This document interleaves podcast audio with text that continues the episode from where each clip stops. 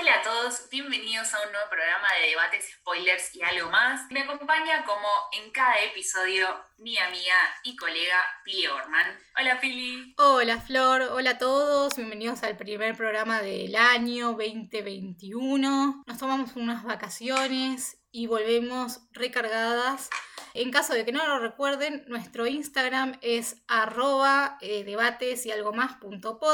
Pueden empezar a seguir por ahí. después más adelante quizás haremos un vivo. Pero hoy no estamos nosotras solas, ¿no? Hoy estamos con una amiga, con una colega, con la brujita del barrio, diría el chavo del 8. Una tarotista eh, nos acompaña porque es una entendida en el tema. Karina Zangaro, bienvenida. Bienvenida. Hola chicas, muchas gracias por esta invitación. Hola Pili, hola Flor, ¿cómo están? Todo bien, ¿vos, Cari? Muy bien, muy contenta de estar acá y de formar parte de este nuevo episodio. Nosotros estamos felices de tener una invitada de lujo como vos. Pero como dijimos, la entendía que es Cari, así que vamos a empezar a debatir. Pili, ¿cómo arrancamos? Hoy el capítulo se trata de Marvel. No queríamos charlar igual de los superhéroes que quizás todos consideraríamos los más amados, los más conocidos, pero algunos teníamos que nombrar, así que hicimos una selección. Vamos a empezar con Iron Man. Cari, ¿cuál, ¿cuál es tu opinión respecto a Iron Man? obvio, eh, Iron Man para mí es el mejor de Marvel. No voy a ser objetiva en este tema. Sepan disculpar. disculpen ustedes, disculpen la audiencia, pero Iron Man es mi favorito. Eh, y me parece que muchos coinciden también eh, con eso, ¿no? Me parece que es uno de los más amados del universo Marvel. Y coincido totalmente, me parece que Iron Man es el más querido, eh, que tiene que ver también con, con todo ese carisma que tiene el personaje y el actor. Robert Downey Jr. es un genio haciendo Iron Man y creo que entra entre los tres favoritos del público, después vamos a ver alguna votación que piensa la gente, pero, pero coincido completamente, Cari, que va puntero. Eh, yo... Sí, eso está... Sí, Cari. Viste lo del actor, parece que eso suma un montón de puntos, además del personaje de Iron Man, lo que también le dio relevancia y esa conexión con los fanáticos es eh, el carisma del actor en sí. Totalmente, yo creo que no podrían haber elegido un mejor Iron Man, creo que Robert Downey Jr. hace un trabajo impecable en todas las películas. Para recordar un poquito de la trama, gira alrededor de Tony Stark, un empresario, un ingeniero que construye una armadura motorizada y es contactado por Nick Fury director de una agencia de inteligencia, que le dice en una escena post-créditos que no es el único superhéroe. Es más, yo me animaría a acotar que de los superhéroes es quizás el menos super, porque no es que tiene una, tiene una armadura que hace las cosas por él, pero lo que lo destaca es su inteligencia. Y bueno, y su tarea va a ser justamente juntar a los Avengers y dar el inicio a esta famosa saga que tantos aman. Esta película cuenta con una secuela y recaudó más de 500 millones de dólares y recibió una aceptación por parte de la audiencia en Rotten Tomatoes, nuestra Biblia, del 100%. Nunca antes eh, habíamos visto una película que recibió este nivel de aceptación y fue estrenada en el 2008. tiene unos números impresionantes. Es una como venimos hablando, es una de las más vistas, él es uno de los más queridos y destaco lo que vos decías que el super no tan super, ¿no? Cómo a pesar de no, tener por naturaleza, por decirlo de alguna manera, poderes, es el que la gente más destaca entre, entre los Avengers. Totalmente. Creo que tiene que ver con eh, esto de, que por ahí queda su parte más humana a la vista. ¿no? Y eso genera como más conexión con, con uno, con cualquier fanático, porque lo asemeja más a, cualquier ser humano, más que otro que tenga un superpoder, que venga con algo incorporado dentro suyo, que le haya sucedido algo que le haya dado los poderes. Parece que esta faceta más humana de Iron Man es lo que hace que se conecte mucho más con el público. Sí, totalmente. Yo justamente iba a decir eso. Creo que, que algo que lo, que lo hace conectar es que lo hace alcanzable para cualquier cualquiera persona de la audiencia. A ver, nadie va a ir y, tirarse de un edificio y decir voy a volar con una armadura. No, eso no. Pero como que uno se puede sentir como que en su ambiente quizás puede generar un cambio. A mí algo que me gusta mucho del personaje es que es muy ácido, tiene un humor muy especial, creo que algo que se vio mucho en, especialmente en Avengers Infinity War y en Endgame. Y ahí también se vio mucho la parte humana de él, de, del miedo de, de no querer enfrentarse a Thanos, por no querer perder la vida que él llevaba con su familia. A mí esa parte también es la, la, que quizás más me gusta de él y la que más rescato. Sí, tiene como esa faceta de héroe y también de antihéroe, ¿no? Porque también es otras cosas, además de, de un héroe, de buscar eh, ayudar a los demás. Unas partes quizás en donde es más egoísta. También choca con otras figuras por ahí del universo Marvel que que buscan todo el tiempo eh, ser los buenos, eh, salvar al mundo, y él, como decías vos, Billy, en algunos momentos eh, es más egoísta y, mira su, su, realidad y trata de preservarse a sí mismo. Bueno, y justamente íbamos a hablar de uno de los que buscan salvar todo el tiempo a todos, al menos desde mi visión, pero también creo que es uno de los más conocidos y amados por el público y no podíamos dejarlo afuera. Capitán América. Es quizás eh, uno de los más poderosos. No sé, Cari, qué opinión te merece bueno, acá entra a jugar un poco esta, el juego como de contras, este, en donde a mí, yo amo a Iron Man por esto que veníamos comentando recién, y aparece el Capitán América súper poderoso y súper musculoso, y es todo súper bueno, y a mí ya viste eso, yo no me la creo tan, nadie puede ser tan bueno.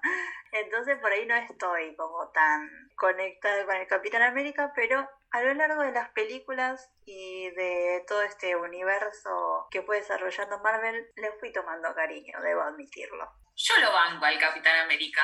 ¿Qué te puedo decir? Yo lo banco, me parece que, que es uno de los que más se destaca, me parece que está buenísimo eh, lo que hizo Marvel de generar esta rivalidad en cierto punto de la historia entre Iron Man y Capitán América. También destaco el poder que tuvo Marvel de mm, lograr que una figura tan representativa de los Estados Unidos sea amada por todo el mundo, porque justamente es el Capitán América. Y también me gustaron mucho las películas, me parece que la historia está buena y obvio destacar al actor, lo hace espectacular. Sí, como decía Flor, Capitán América está encarnado eh, por em, Chris Evans, un actorazo, para mí. Y bueno, en su primera película, que es El primer Vengador, eh, comienza en 1941, allá lejos y hace tiempo, eh, donde Steve Rogers quiere unirse al ejército y es rechazado, pero luego lo aceptan para un programa experimental en donde lo van a convertir en una especie de super soldado. Este, y ya en el presente, Nick Fury, de nuevo en escena, le explica a Steve Rogers que estuvo dormido por más de 70 años y es reclutado para ser justamente uno de los Avengers. Recordemos que la primera película de Capitán América se, se estrenó en, en julio del 2011. Esta película, igual en Rotten Tomatoes, tuvo menos aceptación que Iron Man, así que me, inclinaría a decir que Iron Man es más querido por toda la audiencia, porque acá tuvo un 74% de aceptación versus 100. Pero sí es, a ver, es el que quiere salvar a todos contra el que, bueno, salvo a todos en la medida que puedo, pero también me quiero, tipo, salvar yo. Eh, yo no me creo, en lo personal, estoy más con Cari, no me creo tanto el papel de de la super fuerza, del super todo, de, no sé, me, voy más con Iron Man, me acompaño más a Iron Man en, todo, yo me voy con él, a mí llévenme. Aparte, la pasamos mejor porque te divertís más. Tal cual. No, pero para yo lo banco al Capitán América, me parece que con eh, Iron Man son los dos más queridos por todo el mundo y me gustaron sus películas. No sé, si tengo que elegir uno de los dos, no sé con cuál me quedo. Quizás sí puede ser Capitán América. Pero con Iron Man te divertís más. Está bien. Igual vamos a destacar algo importante que la, realización de Marvel, que como dijo Flor antes, y vale la pena repetirlo, cómo, cómo crearon un símbolo a partir, porque nadie no conoce la armadura de Capitán América, nadie no la conoce. Total.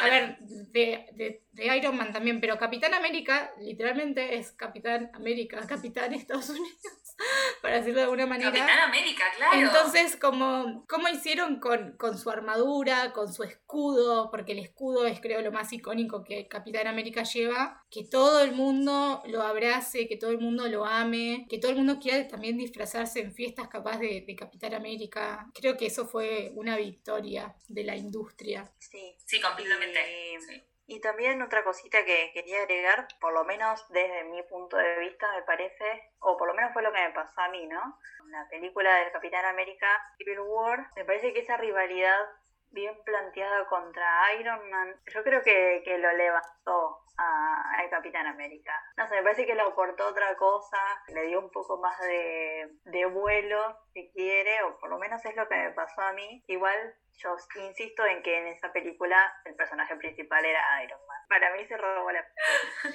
Pero, pero bueno, no, igual coincido en que es un personaje, obviamente es el personaje principal y de este universo Marvel, Marvel eh, que juntos nos muestran estos dos polos de superhéroes que me parece que lo que hace es englobar un montón de facetas, un montón de personalidades que, que bueno, que hace que, que esto, que se haya podido agigantar este universo y conquistar a un montón de gente en un montón de partes del mundo. Totalmente. Bueno, y hablando de, de, los más queridos, creo que acá se viene el boom de este podcast. Este, al menos en parte es como está en mi top 3 seguro. Tenemos que hablar de Thor. Y acá nos ponemos serios porque Thor no es un chiste chicos, es el dios del trueno. No sé, yo creo que eh, también es de los más amados. A mí, bueno, me gustaría pensar que es de los más amados por nuestra audiencia. Si son fieles seguidores, digan que sí. Este, pero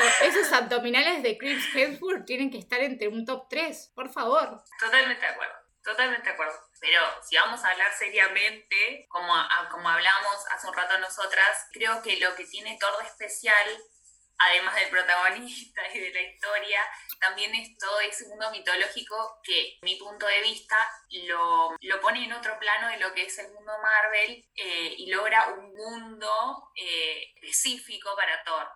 Digamos, él tiene, vive... En Asgard. En Asgard, ay, no me, no me salía la palabra. Eh, vive en Asgard, tiene otra sociedad, otro mundo, y eso para mí lo destaca de lo que son las historias de todos los personajes de, de Marvel todo eso A mí me encanta aparte porque le da ese lado fantástico que quizás Iron Man no lo tiene, ni Capitán América tampoco, porque siguen perteneciendo al planeta Tierra, a esta sociedad, y en cambio Thor es un dios. Creo que aparte eh, es muy valioso lo que decís porque, a ver, recordemos que lo que dijo Flor, eh, son personajes mitológicos. Odín, que es protagonizado por Anthony Hopkins, en la mitología existe. Thor existe en la mitología también, la imagen de Thor no es que es una creación de, Marvel. Las Valkyrias que combaten con Thor en la última película también existen. Los caballos alados en los que van también existen. Eh, es, es, un, o sea, a ver, agarraron un mundo mitológico que es muy amado por todos, porque creo que la mitología es amado por todos. La parte mitológica es algo que ama todo el mundo. Entonces, como que creo que eso fue también una, una forma de, encontrar un superhéroe que, sí o sí tuviese que gustarle a la gente. A mí me parece maravilloso, porque aparte uno lo lee en internet y lee las referencias de donde sacaron cada personaje de Thor y eso está. Loki también está, este, así que no es que queda descubierto de, alguna, de algún lado. No sé, Cari, vos que sos la entendida. Sí, ahí para aportar, este, hablamos de mitología nórdica. Sí, tenés razón. Con lo con Thor, Odín y estos personajes. Y coincido también en esto de que agarrar ese mundo mitológico barra fantástico conquista a otra parte. O sea, como, como Iron Man y el Capitán América conquistaron distintas personalidades, de personalidades, carisma, etcétera, me parece que esta parte de Thor conquista a un grupo de gente que le gusta lo fantástico, que ahí también me anoto yo. Este, amamos a Thor, amamos todo lo que tiene que ver con lo fantástico. Eh, así que me parece que, que sí, eso es otro punto para Marvel, el de ir juntando pedacitos de, gustos, de intereses con distintos personajes, con distintos superhéroes para, para o sea, creo que, están bien elegidos. El mundo, el universo Marvel de los cómics es muy amplio, entonces hubo que hacer alguna selección para, el, para llevar a la pantalla a personajes que les puedan interesar a la gente, a la gente que no es consumidora de cómics especialmente. Me parece que, que ahí hay un buen punto para, para toda la producción y la, la compañía. Bueno, vamos a hablar de eso. igual, pero yo quería eh, brindar un, dos datos de color chiquititos. Este, primero contarle a nuestros queridos seguidores eh, y a quienes están oyendo este podcast por primera vez también, que nosotras fuimos todas juntas, también a ustedes recordarles, a ver Thor Ragnarok al cine. ¡Qué película! ¿Qué película fuimos a ver? Momento. Esos efectos, por favor, este, si no la han visto, la recomendamos. Creo que no solamente por Chris Hemsworth, por, la, por la producción en sí, es una gran película, pero un dato de color es que esta película obtuvo el 76% de la aceptación de la audiencia en Rotten Tomatoes. O sea que Thor es en realidad más amado que Capitán América en la plataforma. No me parece un dato menor. No, es que están ahí peleaditos, pero, pero sí, se llevó, se llevó más Sí. porcentaje. todos saben por qué, es lo que le da el plus, ya lo dijimos, ya lo hablábamos. No hace falta ser reiterativas, ¿no? Volviendo a lo que dijo Cari, me parece que está bueno eh, eso de destacar que en Marvel hay para todos los gustos eh, superhéroes. Diferentes, eh, no sé, nacionalidades, mundos, sociedades. Y eso está buenísimo, porque cada uno, desde el lugar que esté en este mundo, que le toque, se puede identificar con cualquiera de ellos. Eso está buenísimo. Que haya variedad y que para gustos, ¿no? Quiero Eso recordar un Genial. Y no encasillarse, no encasillarse siempre en, Claro. en el superhéroe musculoso que vuela, que hace esto, que lo otro. No me quiero meter con ningún superhéroe, porque, pero ya sabemos los clásicos de encasillarse ahí, no, hay variedades para todos. Sí, además los superhéroes también tienen ellos distintas realidades y eso también está bueno. Creo que Cari dio en el clavo, y lo vamos a hablar al final igual, pero es también una manera de, de hacer que la gente que no consume cómics normalmente, de alguna manera consuma el producto. Porque, a ver, lo vamos a hablar más adelante, el cómic no es lo mismo que la película, estamos todos de acuerdo, pero pero necesitas atraer a esa parte de la población que no está dando ingresos porque no compra cómic, entonces, ok, vamos al cine, que es una gran industria, ¿cómo los atraemos? Tenemos que generar algo, o sea, personajes que todo el mundo quiera, está bien, no todo el mundo va a estar enamorado del mismo personaje, porque no, y de hecho celebro que, que, que, que haya variedad, porque la variedad hay riqueza. Pero hay para todos los gustos. Exactamente. Eh, y creo que, que todos van y, y a todos les gustan todos, capaz algunos te gustan más, algunos te gustan menos, pero me parece que se fidelizó bastante bien a la audiencia del cine, se hizo un buen trabajo ahí. Totalmente. Y si hablamos de variedad, podemos empezar a hablar de Spider-Man, que hay para todos los gustos también. Totalmente. Bueno, eh, es un dato no menor, pero bueno, hubo todo un lío con la industria y porque Spider-Man hubo, a ver, conocimos tres actores que hicieron de Spider-Man. Empezó todo con Tobey Maguire en el 2002. El problema fue cuando el actor renunció porque no quería que lo encasillaran como Spider-Man. Tipo, y lo recordaran por ser siempre Spider-Man. Entonces la saga tuvo que volver a empezar con Andrew Garfield en el 2012. Con Tobey Maguire había tenido tres películas. Y bueno, y con Andrew Garfield en realidad se centró más en las relaciones que tuvo eh, personales del superhéroe en, la vida. Pero cuando Marvel llega y, y le saca los derechos a Sony este, y toma como o sea, sus legítimos derechos sobre sus películas, no decide renovar contrato con Andrew Garfield y empieza de nuevo la saga, por tercera vez, con un nuevo Spider-Man, perdón, que era Tom Holland. En el 2017 se lanzó la primera película. No sé qué tienen para decir de todos estos cambios, porque yo me mareo en el medio. Tommy Maguire, Andrew Garfield, Tom Holland. No, creo que acá también eh, tenemos para todos los gustos, ¿no? Porque cada uno desde su lugar le dio, como que personalizó a, a, a Spider-Man. Creo que Tobey Maguire era como el, lo desconocido, con Andrew Garfield es como más, eh, como decías, de las relaciones del superhéroe más sensible, si querés, y Tom Holland es un Spider-Man millennial, directamente. O sea, tenés los, los tres, este, los tres, el mismo personaje desde tres puntos de vista completamente diferentes y en periodos diferentes, ¿no? Que Spider-Man fue evolucionando con la tecnología y con sus seguidores también. Sí, me parece igual que se fue un toque para atrás, porque en vez de hacerlo como para adelante y elegir como un Spider-Man más, más grande, como que nos fuimos con Tom Holland, que es súper joven, en comparación con Tobey claro, Maguire. Como Benjamin Button fue. Es, claro, exactamente. Algo que a mí personalmente me frustra mucho es cuando el actor no quiere ser encasillado en un mismo papel y por eso renuncia. A ver, te hiciste conocido por esa película, no tiene nada de malo eh, al menos desde mi punto de vista. Em, ganó un montón de plata por esa película, no es que salió perdiendo porque lo encasillan como Spider-Man. Están pagando para que seas Spider-Man, no es un sufrimiento. Totalmente. Eh, Igual pasa en general, con actores que como que tienen mucho éxito, las producciones, en general con este, secuelas, todo eso. Y después les pesa, les pesa el personaje. A mí, yo voy a decir la verdad, eh, ahora quiero que la opinión de Cari, pero yo al menos eh, en lo que respecta a Andrew Garfield no vi tanto de su Spider-Man, no es algo que me enloquezca lo que hizo, no, no es algo que digo, oh, no me voy a olvidar nunca más de estas películas. La de Tobey Maguire me gustaba bastante porque mostraba como un Spider-Man quizás más oscuro, de a ratitos. También tenía toda la parte de Mary Jane amorosa. Y bueno, Tom Holland es millennial. A mí me gusta mucho porque está también Zendaya. Me gusta lo que están haciendo ahora con, este, eh, con este superhéroe medio apadrinado por Iron Man. No sé, Cari, vos qué opinás de estas películas. Yo coincido con vos en cuanto a Andrew Garfield, que la verdad es que no me transmitió nada. Algo que me sorprendió porque en, casa estoy Maguire con Spider-Man, era amado. Vimos las películas un montón de veces, me las acuerdo. También me gustaba esa parte oscura, creo, si no, si no recuerdo mal, fue en la 3 con Venom, que, que ahí Spider-Man tiene su momento oscuro. Eh, a mí me gustan esas películas que que indagan más en la oscuridad del personaje, en sus facetas más eh, no tan bonitas, digamos. Y sí, me parece que Andrew era medio meloso por su personaje. era más meloso y yo no engancho con esa onda.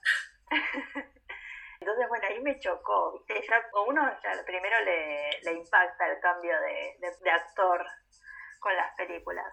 ¿Viste? Es como se genera todo el ahora qué va a pasar y bueno, me decepcionó. Después con Tom Holland me pasaba lo, pasar lo mismo. Estaba como ahí con la intriga a ver qué, qué me va a causar y me tocaba un poco que fuera tan chiquito. Esto de que decía Flor de, de Benjamin Button, ¿no? Como que volvió.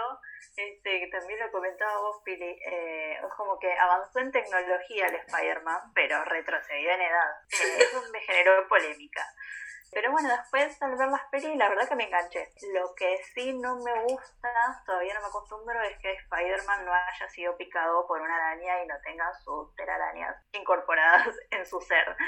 Amo a Iron Man que lo haya padrinado y le dé todas las, las lecciones que le va dando a este Spider-Man nuevo, pero sí me falta este. Demasiada tecnología quizás que está bárbara con los efectos, super millennial, todo, pero bueno, a mí me faltó esa partecita. Es que claro, o sea, Spider-Man es Spider-Man justamente porque lo pica una araña, es como que no tiene sentido en la película de Tom Holland como lo, como lo explican. Pero mm, a diferencia de ustedes dos, yo siempre soy la que disiento las opiniones. Las películas protagonizadas por Tobey Maguire me gustaron, pero reconozco que la de Andrew Garfield me gustó mucho. No voy a jugar mucho a Tom Holland cuanto a su actuación y eso porque no, no las tengo mucho, pero no sé, me pareció que estaba buena la de Andrew Garfield. Sí fue chocante el cambio de actor, que después pasa lo mismo con Tom Holland, en eso coincido completamente. Y creo que pasa en cualquier película que te cambien o en series, que te cambien el actor y vos decís, pero pará, yo ya lo tenía así, esta imagen y ahora eh, me lo cambian, pero, pero creo que eh, en general trataron de mantener como la historia de Spider-Man lo más fiel posibles, salvo lo que hablábamos obviamente de Tom Holland, que de repente para la tecnología se vuelve Spider-Man, como bueno, ok. Sí, y algo final respecto a este superhéroe que me gustaría acotar es que creo que también hicieron algo muy clave en la decisión de los personajes coprotagónicos, tanto en las películas de Tobey Maguire como en las de Tom Holland.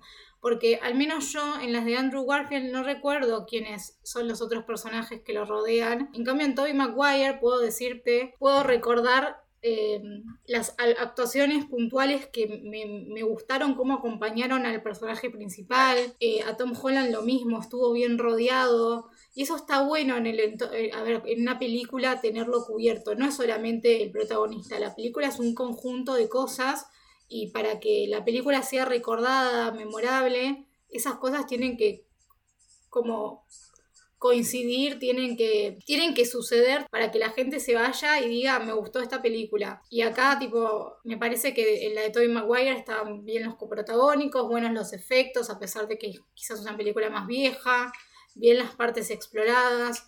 Y en la de Tom Holland, si bien es un personaje tipo re jovencito, que la verdad yo siento que es mi hijo. la verdad siento que estoy viendo a mi hermanito menor o a mi hijo siendo Spider-Man. Está bueno que lo pusieron con Iron Man, está bueno que pusieron a Nick Fury, está bueno que la pusieron a Zendaya, que tiene bastante cancha. Entonces, como que da. Y también creo que también lo que hicieron es que quieren atraer a las nuevas generaciones a los cómics. Por ese lado, quizás podemos mirar ese cambio de Spider-Man y, tratar de comprender que sea un Benjamin Button. Claro, sí, tal estaba pensando en eso, que igualmente con todos estos cambios que tuvo de de empresa, de protagonista. Igual el público siguió siendo fiel, porque creo que tienen dos buenas eh, calificaciones eh, y la audiencia se mantuvo. Sí, y la audiencia volvió a verla porque quería ver cómo, cómo encaraban Spider-Man. No es que decían, ay, voy a ver una historia repetida. Sí estaban preocupados, como dijo Cari en un momento, por qué va a pasar con la película, cómo la van a retomar, qué van a hacer. Claro, ¿no? bueno, pero eso es importante también, que la gente acompañe todos los cambios, porque no siempre pasa que en una película cambia el protagonista y, sigue teniendo la misma cantidad de audiencia y eh, las mismas calificaciones. Sí, yo creo que lo que ayudó a Tom Holland o a las pelis con Tom Holland es ya estar incluidas dentro del universo Marvel, como arrancar desde ahí, ¿no? Y esa, esa aparición en Capitán América Civil War también, ya estar rodeados con, los actores de semejante peso que tenía esa peli, me parece que eso también lo ayudó a levantar o, por lo menos a generar esas expectativas en la audiencia. Bueno, el próximo superhéroe del que queremos debatir y hablar eh, está un poco más relacionado con los niños más que con los adultos pero cada uno tiene su opinión, así que veamos qué opinan mis dos colegas de Hulk. ¿Quién quiere empezar? Pili. Me gustó, me gustó la repartija, en realidad empezar en mi no importa. Bueno, hay que, a ver, también recordemos que Hulk viene de antaño, este, años luz, empezó, o sea, uno de los más recordados empezó en el 2003, tuvo una película en la que empezó, empezó y terminó con Eric Bana, después en el 2008 lo cambiaron y vino con Edward Norton, quien en realidad no quiso ser como un Hulk tan como potro como había sido Eric Bana, que se había mostrado como una fase más linda de, del superhéroe verde, sino que Edward Norton quiso hacerlo más cercano a lo que todos conocíamos por los cómics, algo más nerd. Trató de hacer un, Bruce, eh, eh, trató de hacer un, un Bruce más cercano al del cómic. Y en realidad había intenciones de renovar, él tenía intenciones de volver a, ser eh, el superhéroe, pero parece que la industria no lo acompañó y no lo quisieron más. Entonces ahora Marvel, estos últimos años, viene optando por Mark Ruffalo. Venimos en un twist así de emociones. Eh, para mí, Mark Ruffalo es como un, intermedio entre Edward Norton y Eric Bana. A mí me gusta mucho. Yo no me acuerdo mucho el Bruce Banner de, de Edward Norton no voy a mentir. Sí me acuerdo de Eric Bana porque fue una de, mis primeras películas de, de, Marvel que fui a ver al cine. No la pasé bien. Estuve muy aburrida.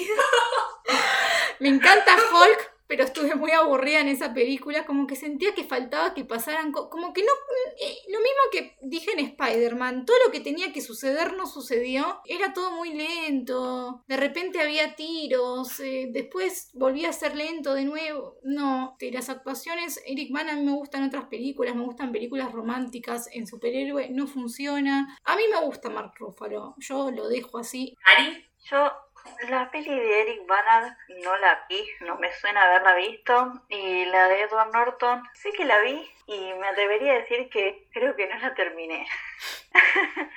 eh, no, recuerdo, tengo como flashes del principio, medio mitad de la película, pero la verdad si me preguntás cómo termina no me acuerdo. Así que eh, evidentemente no me generó mucho. es como un Andrew Garfield. Se ríe Flor. Pero eh, y definitivamente yo me quedo con Mark Ruffalo, que es el que más seguí, y la verdad que me gustó. Me, me cae súper bien eh, el actor y el actor encarando este personaje y cómo es su interacción con los superhéroes. Eh, me, me, gusta cómo, cómo, hay esa química copada con, con, los otros superhéroes, especialmente con Thor, que bueno, él tuvo participación en Thor Ragnarok, Eh, entonces eh, me gustó me gustó esa faceta y cómo combinaron los dos personajes. Eh, entonces uno le va cariño, por lo menos eso me pasó a mí. Y me gustaría ver una peli de Hulk con Mark Ruffalo. Sí, yo no soy muy fanática de Hulk, por lo tanto ninguna de las películas de Hulk las vi. Sí lo vi en Avengers, que me pareció que Mark Ruffalo lo hizo muy bien. Eso de, él tan centrado y de repente transformarse eh, en lo que es Hulk con toda su locura. Eh, me gustó mucho, como vos decías, Cari, también la relación que armaron con Thor estuvo muy buena, pero la verdad mucho más para decir no tengo, más que me copó su actuación en, en Avengers. Creo que... Y que lo que mencionaba al principio también, que lo habíamos hablado, este, que no es un superhéroe quizás tan relacionado con el adulto, sino más bien los chicos son los que siguen a este personaje. Sí, yo creo que voy a traer algo que Cari había dicho previamente con Tom Holland, que algo que tuvo también suerte Mark Ruffalo es que cuando entró a este universo, este universo ya estaba construido y, y se puede ver mucho en las películas eso, cuando vos entras en un universo que recién se está construyendo, como todo es un delineado como más pensado, más tramado, más que hay que tener cuidado. En cambio, cuando vos ya entras en un universo, te contratan para, para, para, actuar en una película de Marvel, pero ya el, universo ya está diseñado, este, como puede ser el caso de Tom Holland, como Mark Ruffalo, que no empezó en las primeras, primeras, eh, al menos en mi recuerdo, o ya estás como más familiarizado con quizás lo que, con a dónde apunta la industria. Me parece que eso está bueno porque justamente lo que lograron es que tiene una red de contención de parte de todos los compañeros y así es como se logra eh, que el personaje justamente sea no una unidad, digamos, no es que es Hulk llegó a una película de los Avengers y cayó así de la nada y está Hulk y están los Avengers. Hulk es un Avenger más. Se logra esa interacción y, y, las cosas ocurren y se ven todas esas relaciones lindas. A mí me gusta mucho la relación que tiene con Black Widow. También me gustó mucho. Eh, que está bueno. A mí, yo voto como Cari, me gustaría que hagan una película de, de, Hulk, tipo, pero solo de Mark Ruffalo. Yo sí la vería porque le gusto, me gusta Mark Ruffalo, pero nada, me, me parece interesante eso. Cuando, cuando estás como recién comenzando un universo, tener tanto cuidado como cuando caes en algo ya que está construido y sos como una pieza más de todo lo que se va moviendo y Sí, para mí eso está bueno y es cierto eso que vos decís, Pili, que llegó, la verdad es que no me acuerdo la primera aparición de Hulk si fue en Los Vengadores o si había aparecido en alguna otra peli de, de los otros superhéroes, pero, pero sí es cierto que su aparición más recordada evidentemente es con los otros superhéroes que ya tenían un peso y un bagaje con sus pelis anteriores, sus pelis propias, que no, no cayó colgado de la palmera, sino que bueno, se integró a este universo que se venía creando y creo que también le aportó, le aportó su, su carisma en ciertas partes, le aportó, a pesar de ser un monstruo, que es como un monstruo, eh, le aportó una cuestión humana en esta relación que me hiciste acordar, Pili, con Black Widow.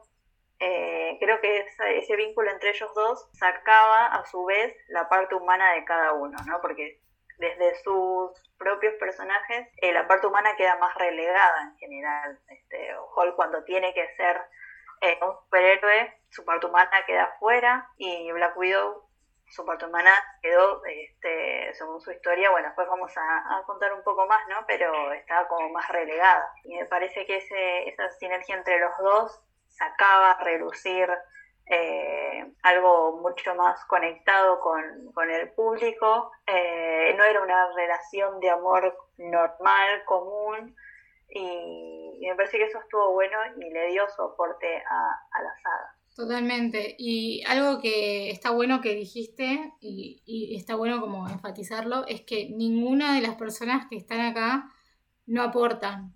Eso es algo que, para mí es fundamental. Desde los extras hasta, hasta los personajes principales, todos aportan algo.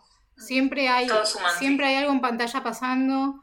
Pero vamos a entrar en un momento más emotivo. Porque vamos a hacer un pequeño homenaje, pues elegimos para mencionar a Black Panther. Eh, recordarán que el año pasado murió Chadwick Boseman, quien lo, encarnaba en su película que se estrenó en enero del 2018.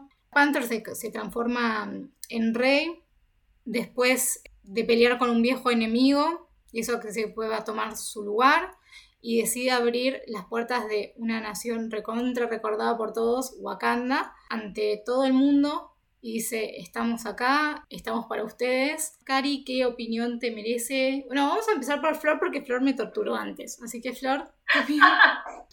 no, em, la verdad que todo lo que voy a decir es positivo porque Black Panther no la vi apenas salió, estuvo un tiempo largo hasta que vi la película y mm, me encantó toda la parte visual, me parece que es alucinante, una de las mejores de Marvel en cuanto a imagen, efectos especiales.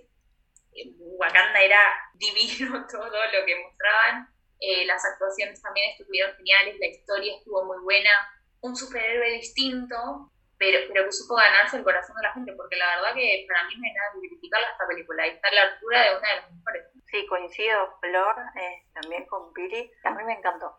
Fui a verla al cine porque, bueno, en algún momento adoptamos con la familia esta costumbre de ir a ver juntos las películas de superhéroes. Nos enamoramos de los superhéroes y empezamos a ir a ver todas las pelis que se estrenaban. Y, y, bueno, también Pantera Negra era como, bueno, pero a ver qué onda esto. No era uno de los personajes que yo conociera, entonces iba como a ver, expectante. Y salí también maravillada. O sea, era una película para ver en el cine. Perdón, Flor, pero no sé si la vi. que te juro que cuando la vi, no, yo no la vi en el cine, cuando la vi, que cómo me perdí esto en el cine, porque debe haber sido espectacular. Yo, yo quiero aportar del lado de Cari, era una película para ver en el cine. Este, perdón por meter como el dedo en la llaga. Fuimos a verla. Para mí, a ver, tiene una historia increíble, pero si a mí hay una palabra, tengo que definirte con una sola palabra esta película, te diría tecnología. Sí, totalmente. Diseñaron algo, Wakanda a mí me vuela, me, me, vuela la cabeza, eh, pero creo que algo que destaco son realmente la tecnología que usaron, los efectos especiales. Ese paisaje, ese todo, yo estaba enamorada de Wakanda, estoy enamorada de Wakanda, necesito ir a Wakanda. Llévenme a Wakanda. Mudémonos a Wakanda. También bueno, eh, volviendo un poco al actor, me genera un poco de intriga esto de qué va a pasar con el, personaje. Sí, sí, la verdad es que no sé si hay alguien pensado para cubrir ese puesto, no va a haber más Pantera Negra. También me, me generaría un poco de, de choque que venga otro actor. ¿no? o sea, ¿qué van a hacer? ¿Van a seguir con la misma historia? Está bien que este universo de Marvel es como que ya se cierra, hay una etapa que ya cerró y, e inicia otra, pero bueno, eh, hay que ver qué personajes quedan y si vamos a llorar. Yo lloré. Yo estoy indignada, chicos, o sea... Qué fuerte ese final. Nadie lo esperaba. Yo, yo, yo, yo, yo voy a decir, me parece recontra injusto ese final. O sea, A ver, tenemos la palabra spoilers en nuestro nombre, no importa. Eh, a mí me mataste los dos iconos de Marvel, ¿me entendés? ¿Qué hago yo ahora con mi vida? Porque aparte, ponele que pones una película nueva de Tom Holland, de Spider-Man solo. No es lo mismo Spider-Man apadrinado por Iron Man, que es recanchero, a Spider-Man que heredó las cosas de Iron Man, ¿me entendés? No es lo mismo. Entonces, la verdad, me destruyeron a los dos iconos, a las dos patitas de Marvel. Y bueno, yo personalmente, con respecto a Pantera Negra, volviendo a mi eje, porque si no me voy a poner mal, eh, no quiero que empiece de nuevo esta película. Yo la dejaría en una película sola, porque total, Pantera Negra usa una máscara, entonces no se ve quién está bajo el traje. De última que lo van a aparecer con máscara todo el tiempo. Flor se ríe, pero es verdad lo que digo. es una falta de respeto que empiece la historia de nuevo. Perdón, para los fanáticos es una visión tres veces pueden encontrar, no tengo idea de, cómo está compuesta tu familia, pero me acabo de acordar del recurso que utilizaron en Rápido y Furiosos, que cuando murió Paul Walker, muchas de las escenas la hizo el hermano y como que ahí retocaron algo digitalmente para que pareciera más a Paul, no sé, de último un hermano. Quizás haría como peli, dejaría la peli ahí, esa historia ahí, y de última heredar a Pantera Negra en algún otro personaje que pueda, que esté medianamente a la altura de nuestro príncipe, pero quizás inventarle alguna historia de, no sé si de muerte, porque ahí lloraríamos todos, pero que se nos vaya a tachar a algún lado y que necesiten a alguien que se retire tachala. claro, asume el primo lejano, primo claro. que convoque a alguien, este, y bueno, y ahí sí que pueda este, seguir la historia de Pantera Negra desde otro lugar. Me parece que es un personaje que está bueno para explotarlo. Totalmente. Pero este, eso es lo que pasa, ¿no? Cuando uno quiere a los actores después. Y aparte también es un mundo que está bueno para explotarlo, porque Wakanda no fue explotado lo suficiente. No sabemos qué va a pasar con Black Panther, si va a seguir o no va a seguir, esperemos que sí o no, pero lo que sí sabemos es qué va a pasar con Black Widow, ¿o no, Cari? Sí. Vamos a tener peli de Black Widow otro de los personajes que tenemos dentro de este universo y que todavía no había tenido su propia película. Me parece que con todo esto de, destacar el rol de la mujer y el feminismo y darle lugar este, a, bueno, a, nuestro poder personal, creo que es un poco aprovechando este momento ¿no? que se hace la peli de Black Widow. Por eso no había tenido una antes, creo yo, pero bueno, los fanáticos lo celebramos. Scarlett Johansson se merecía una película de Black Widow sola mucho antes. A ver, Natalia Romanoff es un strong female character, un personaje femenino poderoso que era capaz de llevar una película sola. Se sabe que la actriz quería, hace mucho tiempo tenía, manifestaba el deseo de tener su película. Eh, y está re bueno cuando pasa eso y el actor se compromete con, con lo que está haciendo. Me parece que tardó un montón este momento llegar. Que alguien que abrió la puerta de esto fue Capitana, Capitana Marvel. Me parece que fue. La Mujer Maravilla, si hablamos de, de, mujeres. Totalmente, pero creo que Marvel, la que abrió la puerta a que esto sucediera fue Capitana Marvel, porque, porque Capitana Marvel iba a tener su película y, y a ver, una, un personaje que venimos viendo hace un montón de tiempo no tiene su película. Tiene una historia súper rica para explotar. Y algo que a mí particularmente me llamó la atención es que había otros, a ver, no por menospreciar Avengers, pero por ejemplo, Ant-Man tenía una película y Ant-Man no es un superhéroe que aparezca un montón dentro de los, de los Avengers, aparecen los que nombramos anteriormente, menos Black Panther y Black Widow. Entonces llamaba la atención que, por ejemplo, hicieran, bueno, sí, vamos a abrirnos y hacerle una película a este superhéroe. Y que de repente Black Widow no tuviera más que las apariciones en conjunto. Sí, para mí es poco... Bueno, hay dos cosas que quiero decir. Primero que Black Widow y Hulk quedaron como relegados con sus películas propias, mientras fueron, eso que debo decir, mientras fueron saliendo nuevos superhéroes que se fueron integrando a este universo, estos dos personajes que eran vitales y aparecieron desde el principio de los Vengadores, quedaron como medio desplazados. De Hulk todavía no tenemos novedades de alguna peli y de Black Widow, por suerte, al fin sí tenemos. Pero bueno, eso me me parecía medio raro. Y después otra cosa que me causó conflicto, ahora que vos lo dijiste, el tema de Capitana Marvel, que todo bien con Capitana Marvel, pero ¿por qué ella primero antes que Black Widow? a mí no me pareció justo. Y además, siendo un personaje que creo yo que no le aportó demasiado a los Vengadores. No. Me parece que no. Yo, yo te voy a decir mi opinión respecto. A ver, cuando salió la película de Capitana Marvel, tenía que salir sí o sí antes de Avengers Endgame.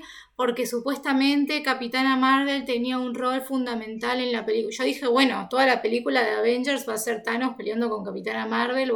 Chicos, Capitana Marvel en Avengers eh, en Endgame aparece tres veces. Aparece en un holograma, aparece salvando a, Tony Stark que lo lleva a la Tierra y se entera de toda la situación y va a matar a Thanos con todos los demás. Y aparece en la pelea final, muy al final. Entonces como que honestamente, re bien que hagan películas de las, super, de las superheroínas, pero me parecía que era mucho más justo decir che, hagamos una de Black Widow porque estamos hace años con Scarlett Johansson trabajando y nunca le hicimos una película y tenemos un montón de background para explorar. Pero creo que también tiene que ver con lo que dice Cari de, que es el momento justo en el que sale la película. Que mm, Black Widow tiene cosas de superheroína que se salen de lo estereotipado. ¿A qué voy?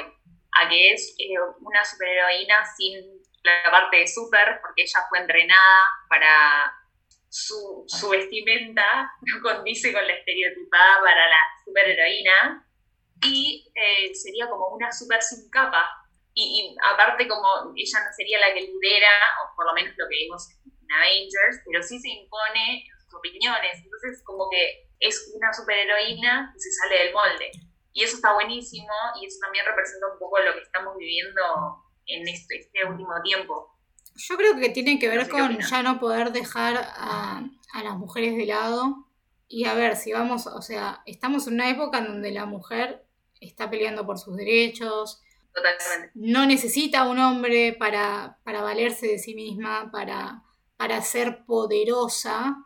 Entonces también es como, me quejo porque pasó mucho tiempo, pero sé que es el momento adecuado para que salga la película, porque creo que es todo lo que representa el feminismo, Black Widow. Este, básicamente, a ver, es una mina que recibió, un, agente y espía rusa que recibió entrenamiento especial también es francotiradora y ella no tiene poderes, o sea, es humana.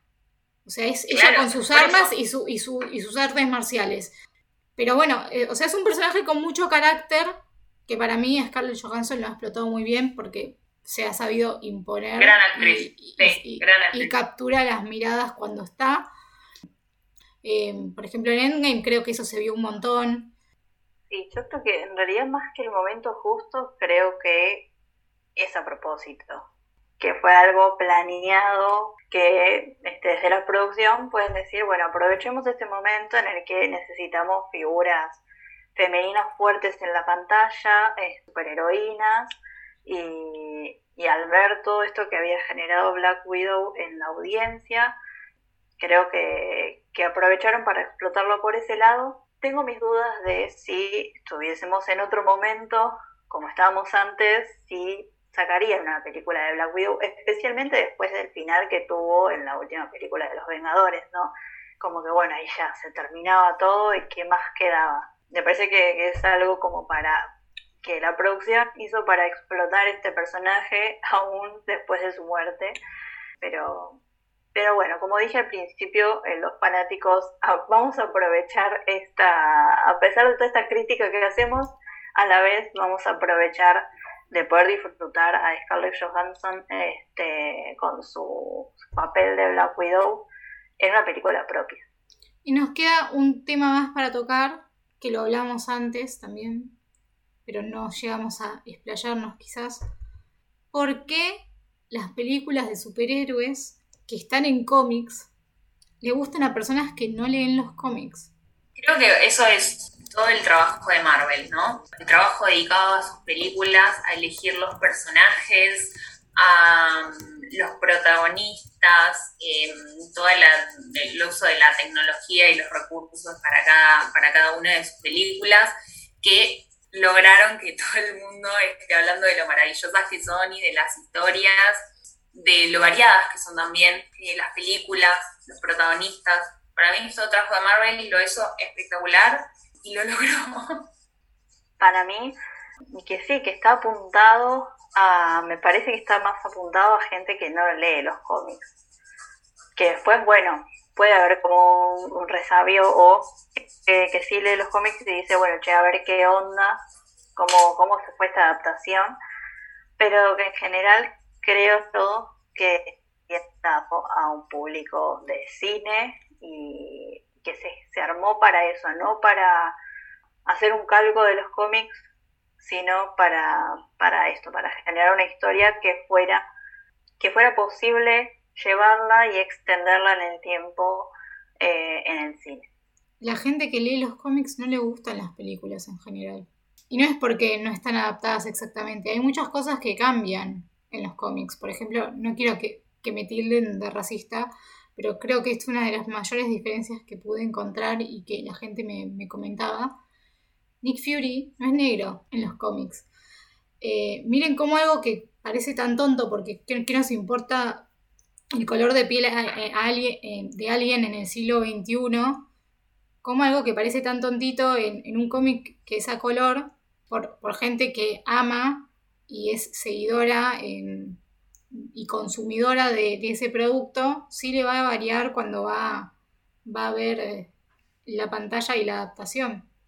Bueno, sabes que eso, Pili, lo estoy relacionando ahora con lo que hablábamos nosotras que nos pasa con los cambios de actores, Como que habíamos dicho eso de que nosotros ya lo teníamos, este, determinada forma, determinada manera de, relacionarse, ya teníamos encasillado a ese personaje con ese actor y de, repente nos cambian el actor y bueno, ¿y ahora cómo lo va a encarar? ¿Cómo lo va? Eh, me parece que eso podemos trasladarlo a, los cómics en esto que vos decís de, bueno, si el personaje es blanco, que se respete que sea blanco, si es negro, que se respete que sea negro, que, que acá no es como algo racista, sino respetar la esencia quizás de lo que es el cómic. Aunque, ojo, también tener en cuenta que los cómics eh, evidentemente fueron hechos en determinada época y con determinados, eh, en determinados momentos de la sociedad, etcétera. Hay algo más para destacar que pasa lo mismo con cualquier adaptación, ya sea cómic, libro, al cine o a series. siempre va a haber algo que se le critique, que hagan diferente, que no sean fieles, y las excusas son miles, eh, porque no tienen tiempo, porque no entra todo. A ver, si tuviesen que hacer cosas del cómic, serían horas de películas y no entra todo. Eh, pero es como vos decís, hay que tratar de ver la esencia. Ha pasado también en las producciones que no tienen que ver con Marvel, eh, que se han quejado por cambios de actores, por X motivo. Pero bueno, uno se tiene que ir adaptando y ver la esencia del personaje y no la apariencia. Bueno, a modo de cierre, una última pregunta. Es muy importante, piénsenla bien, mediten cuál es el mejor superhéroe de Marvel. Cari, porque Pili ya empezó la otra vez. No tengo que pensarlo demasiado. Es, señores señoras, Iron Man, por supuesto. Pero ¿es, ese es el mejor y es el que más te gusta también. Es todo. Es todo. Todo junto. Completo. Es el combo. es el combo perfecto. Por ahí me lo traigo a ah, Thor. Pero, pero bueno. Pero es como, el extra en su hamburguesa, Thor, ¿entendés? ¿Cómo? Es el extra en tu hamburguesa, Thor. Tipo, tenés que elegir un extra en tu hamburguesa de Iron Man. Es el cheddar. es el cheddar de mi hamburguesa. Salgamos de esto. Pili. Chicos, tiene que haber un McDonald's de Marvel, perdón. Nada. Comentario aparte. Este, yo pienso, a ver, creo que no hay como mucho para, para remarla en dulce de leche, no, o sea, no hay mucho que pensar en realidad y meditar. Para mí el mejor es, es Iron Man. Jamás perdonaré lo que hicieron. Este. Ok, el mejor es Iron Man y es el que más te gusta también. Es el que más me gusta. Pero bueno, sí, comparto con Cari que si tuviese que elegir un aditivo para, para, para, mi, para mi Iron Man sería, por supuesto, eh, Thor, porque bueno, Chris Hemsworth, chicos, no hay mucho que pensar. Además, la yo soy fan de la mitología, así que por, por ese lado también me conquistó.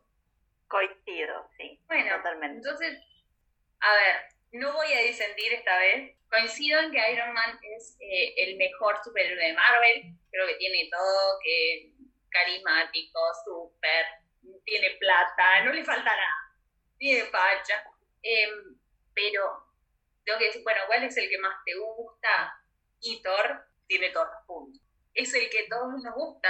Así que todos elegimos los mismos. Bueno, habrá que hacer una encuesta en nuestras stories para que la gente vote y ver qué, qué, Creo que además Rotten Tomatoes ha hablado, es más amado Iron Man que Capitán América. Sí. Y no, no te olvides de Thor. No hay mucho más para el capítulo de hoy, pero vamos, vamos a repetir nuestro Instagram, arroba debates y algo más punto podcast. Em, vamos a dejarles una encuesta para que voten por su superhéroe preferido. Por nuestra parte, agradecerle a Cari por su tiempo, por su dedicación. Estamos muy contentas de recibirla en esta entrega y ya formalizar una segunda entrega especializada en DC. Eh, adelante todos ustedes. También aprovechar para decirles, sigan a Cari en su emprendimiento Ganshmi Tarot. Cari, si querés pasar el Instagram, bienvenido sea. Pili, Flor, primero, gracias nuevamente por esta oportunidad, por dejarme hablar un poquito sobre esto que también me gusta, que son los superhéroes y sus pelis, y también compartir este espacio con ustedes. Sí, me pueden seguir en arroba ganshmi tarot, ganshmi con SH. Eh, ahí hablamos sobre tarot y otras mancias. Después les vamos a dejar también en las historias arrobado por las dudas. Pero por nuestra parte, muchas gracias por escucharnos, Cari. Muchas gracias por honrarnos con tu presencia. Flor, como siempre, es un placer. Gracias, gracias, Pili. Hermoso capítulo. Gracias, Cari, por estar con nosotras hoy. Me divertí mucho, la pasé bomba. No dejen de seguir a Cari en sus redes sociales y nosotras nos vemos en el próximo episodio. Les mandamos un beso, cuídense, hasta la próxima.